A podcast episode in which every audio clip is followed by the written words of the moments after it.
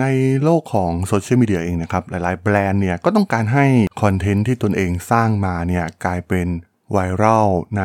เครือข่ายโซเชียลมีเดียนะครับ เพราะว่ามันเป็นพลังการกระจายแบบปากต่อปากที่เป็นรูปแบบของออร์แกนิกที่ ถือว่าทรงพลังมาก ๆ นะครับ โดยเฉพาะในแพลตฟอร์มโซเชียลมีเดียน้องใหม่อย่าง TikTok เองนะครับ หลาย ๆ คลิปวิดีโอเนี่ยหากกลายเป็นไวรัลเนี่ยสามารถดึงดูดผู้ชมจำนวนมหาศาลหลายล้านวิวได้เลยนะครับ แต่หากมันเป็นเรื่องที่ร้ายแรงเกี่ยวกับแบรนด์นะครับมันแน่นอนว่าไม่มีแบรนด์ไหนที่จะอยากให้ตนเองเนี่ยกลายเป็นไวรัลในแพลตฟอร์มโซเชียลมีเดียเหล่านี้อยู่แล้วนะครับ อย่างที่ case study ที่เกิดขึ้นกับแบรนด์ Kia รถยนต์จากเกาหลีใต้นะครับ เรื่องราวเรื่องนี้มีความน่าสนใจอย่างไรนะครับ ไปรับฟังกันได้เลยครับผม You are listening to Geek Forever podcast. Open your world with technology. This is Geek Monday.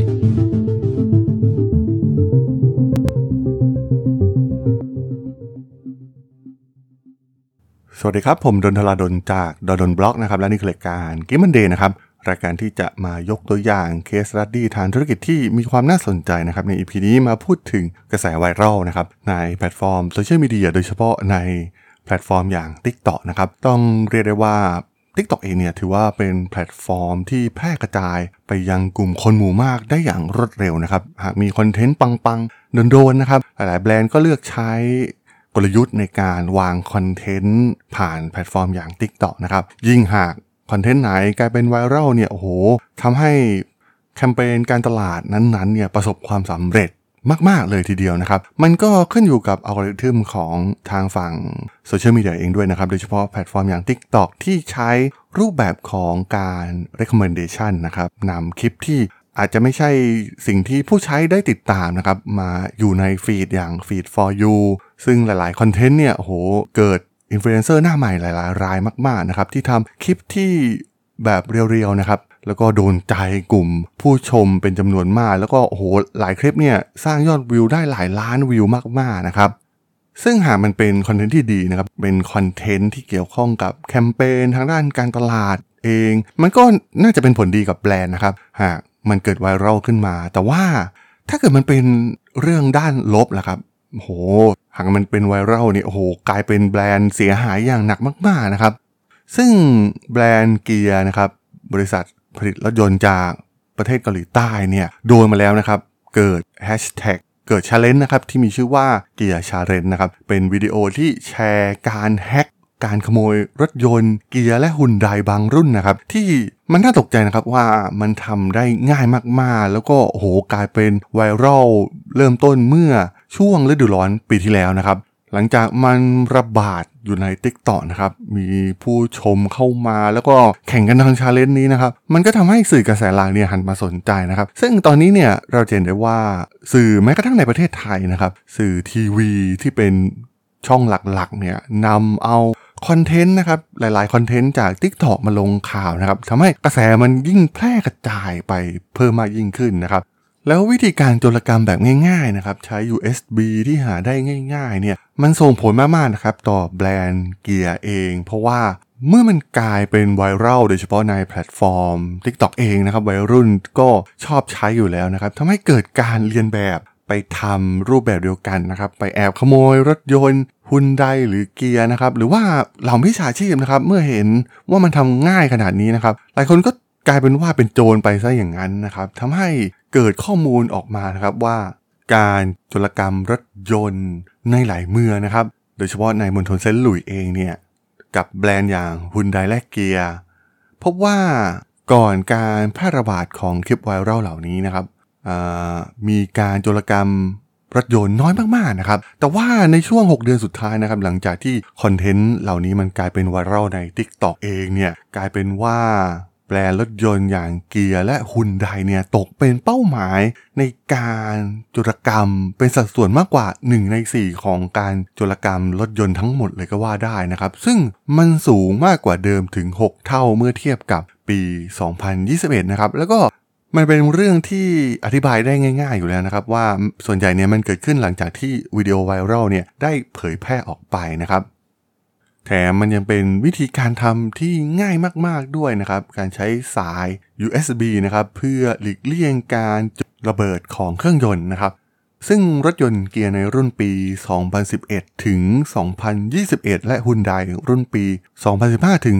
2021 นะครับ ขาดฟีเจอร์ที่เรียกว่า immobilizer นะครับ ซึ่งเป็นการป้องกันการโจรกรรม ซึ่งถือว่าเป็นเทคโนโลยีทั่วไปที่ใช้กันอยู่ในปัจจุบันนะครับ แต่ว่ารถของเกียร์และฮุนไดเองเนี่ย มันกลับไม่มีเทคโนโลยีนี้อยู่นะครับทำให้สามารถโจรกรรมได้ง่ายมาก ๆคือมันฟังดูเหมือนเป็นข้อบกพร่องมาก ๆ นะครับ ในการออกแบบรถยนต์ของทั้งเกียร์และฮุนไดแต่ว่า ความสนใจตอนแรกๆเนี่ยก็มุ่งไปที่บทบาทของโซเชียลมีเดียเองนะครับในการเผยแพร่ข้อมูลเหล่านี้ให้กลายเป็นไวรัลนะครับทำให้แบรนด์เองเนี่ยได้รับความเสียหายนะครับแม้ทางเกียร์และฮุนไดเนี่ยจะรับทราบปัญหานี้อยู่นะครับมีการแถลงการออกมา แต่ก็ไม่ได้มีมาตรการเชิงรุกใดๆนะครับในการจัดการปัญหาเหล่านี้ทำให้ไฟมันยิ่งลุกลามขึ้นไปนะครับโดยเฉพาะการแพร่กระจายไปผ่านเครือข่ายโซเชียลมีเดียเอง มันเป็นการบริหาร วิกฤตของแบรนด์ระดับหนึ่งเลยนะครับ ที่ต้องออกมาตอบสนองโดยเฉพาะในเครือข่ายโซเชียลมีเดียเอง เพราะว่าตอนนี้มันก็มี tool มากมายนะครับ ที่คอยมอนิเตอร์สิ่งเหล่านี้อยู่นะครับซึ่งหากเกิดวิกฤตตั้งแต่แรกๆเนี่ยหากรีบออกมาจัดการเนี่ยปัญหามันคงไม่บานปลายมาจนถึงทุกวันนี้นะครับทำให้กลายเป็นคดีฟ้องร้องกันเลยทีเดียวนะครับตอนแรกเนี่ยอาจจะมองไปที่ปัญหาของเครือข่ายโซเชียลมีเดียนะครับที่เผยแพร่ข้อมูลเหล่านี้ แต่ว่า ในท้ายที่สุดเนี่ยเจ้าของรถอย่างน้อยในเจ็ดรัฐได้ยื่นฟ้องคดีแบบกลุ่มกับบริษัทรถยนต์ทั้งสองนะครับ การไม่ออกมาชี้แจงอย่างชัดเจนนะครับ ก็ทำให้มันเสียหายหนักยิ่งขึ้นนะครับ เพราะว่าหัวขโมยส่วนใหญ่เนี่ยก็ได้รับรู้ว่าเป็นแบรนด์แค่เกียร์กับฮุนไดนะครับ แต่ว่าพวกเขาไม่ได้มีความรู้ที่ชัดเจนเกี่ยวกับปีและรุ่นที่มันมีปัญหานะครับ ดังนั้นพวกเขาจึงโห กลาดกระจายไปมั่วเลยนะครับในแบรนด์ของฮุนไดและเกียร์ทำให้ลูกค้าเกิดความเสียหายนะครับ หลายๆ คนใช้รถรุ่นใหม่เองก็ถูกเข้ามางัดแงะรถ บางคันก็โหถูกทำลายหน้าตานะครับ สายไฟพันกันคอพวงมาลัยหักนะครับ ซึ่ง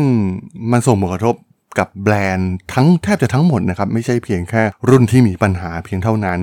ซึ่งในท้ายที่สุดนะครับ หลังจากที่ไฟมันลามทุ่งไปมาก ๆนะครับ แบรนด์เกียร์และก็ฮุนไดเองเนี่ยก็ดูเหมือนจะยอมรับความผิดพลาดที่เกิดขึ้นแล้วก็ตระหนักถึงความเสียหายในระยะยาวนะครับ ซึ่งบริษัทแก้ปัญหาโดยการส่งอุปกรณ์ล็อกพวงมาลัย 300 ชิ้นให้กับกรมตำรวจของแต่ละเมืองนะครับ เพื่อแจกจ่ายให้กับผู้ที่สามารถพิสูจน์ได้ว่าตนเองเป็นเจ้าของรถรุ่นที่ได้รับผลกระทบนะครับ พวกเขาก็ออก แถลงการนะครับว่าบริษัทเนี่ยก็จะดำเนินการพัฒนาและทดสอบความปลอดภัยขั้นสูงสำหรับรุ่นที่ได้รับผลกระทบโดยไม่มีค่าใช้จ่ายนะครับ บริษัทได้กล่าวว่าจะมีการอัปเกรดซอฟต์แวร์สำหรับรุ่นที่มีปัญหานะครับในอีกไม่กี่เดือนข้างหน้า แน่นอนนะครับว่าถ้ามองแบรนด์ฮุนไดและเกียร์เองเนี่ยอาจจะรู้สึกว่าตกเป็นเหยื่อของการแพร่กระจายไวรัลของโซเชียลมีเดีย แต่ว่าก็ต้องบอกว่าเรื่องนี้เนี่ยมันเป็น case study นะครับว่าการตอบสนองต่อวิกฤตของแบรนด์นะครับ โดยเฉพาะเกิดขึ้นกับเครือข่ายโซเชียลมีเดียเนี่ยมันล่าช้าจนเกินไป ซึ่งพวกเขามองว่ามันอาจจะหายไปเงียบๆนะครับเรื่องราวเหล่านี้แต่ว่าโอ้โหไฟมันลามทุ่งไปเรื่อยๆนะครับแล้วกลายเป็นจากเมืองเล็ก ๆ กระจายไปหลายๆ เมืองนะครับกลายเป็นทั่วสหรัฐอเมริกาในท้ายที่สุด แต่ภาพลักษณ์ของแบรนด์ของพวกเขาเนี่ยก็เสียหายไปแล้วนะครับ เพราะว่า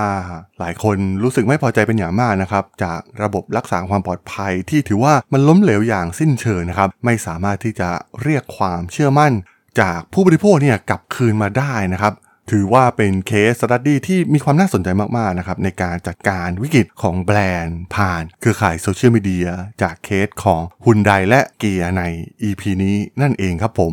สำหรับเรื่องราวการจัดการปัญหาวิกฤตของแบรนด์เกียร์และฮุนไดใน EP นี้ผมก็ต้องขอจบไว้เพียงเท่านี้ก่อนนะครับสำหรับเพื่อนๆที่สนใจเรื่องราวทางธุรกิจเทคโนโลยีและวิทยาศาสตร์ใหม่ๆที่มีความน่าสนใจก็สามารถติดตามมาได้นะครับ ทางช่อง Geek Forever Podcast ตอนนี้ก็มีอยู่ในแพลตฟอร์มหลักๆ ทั้ง Podbean Apple Podcast Google Podcast Spotify YouTube แล้วก็จะมีการอัปโหลดลงแพลตฟอร์ม Blockdit ใน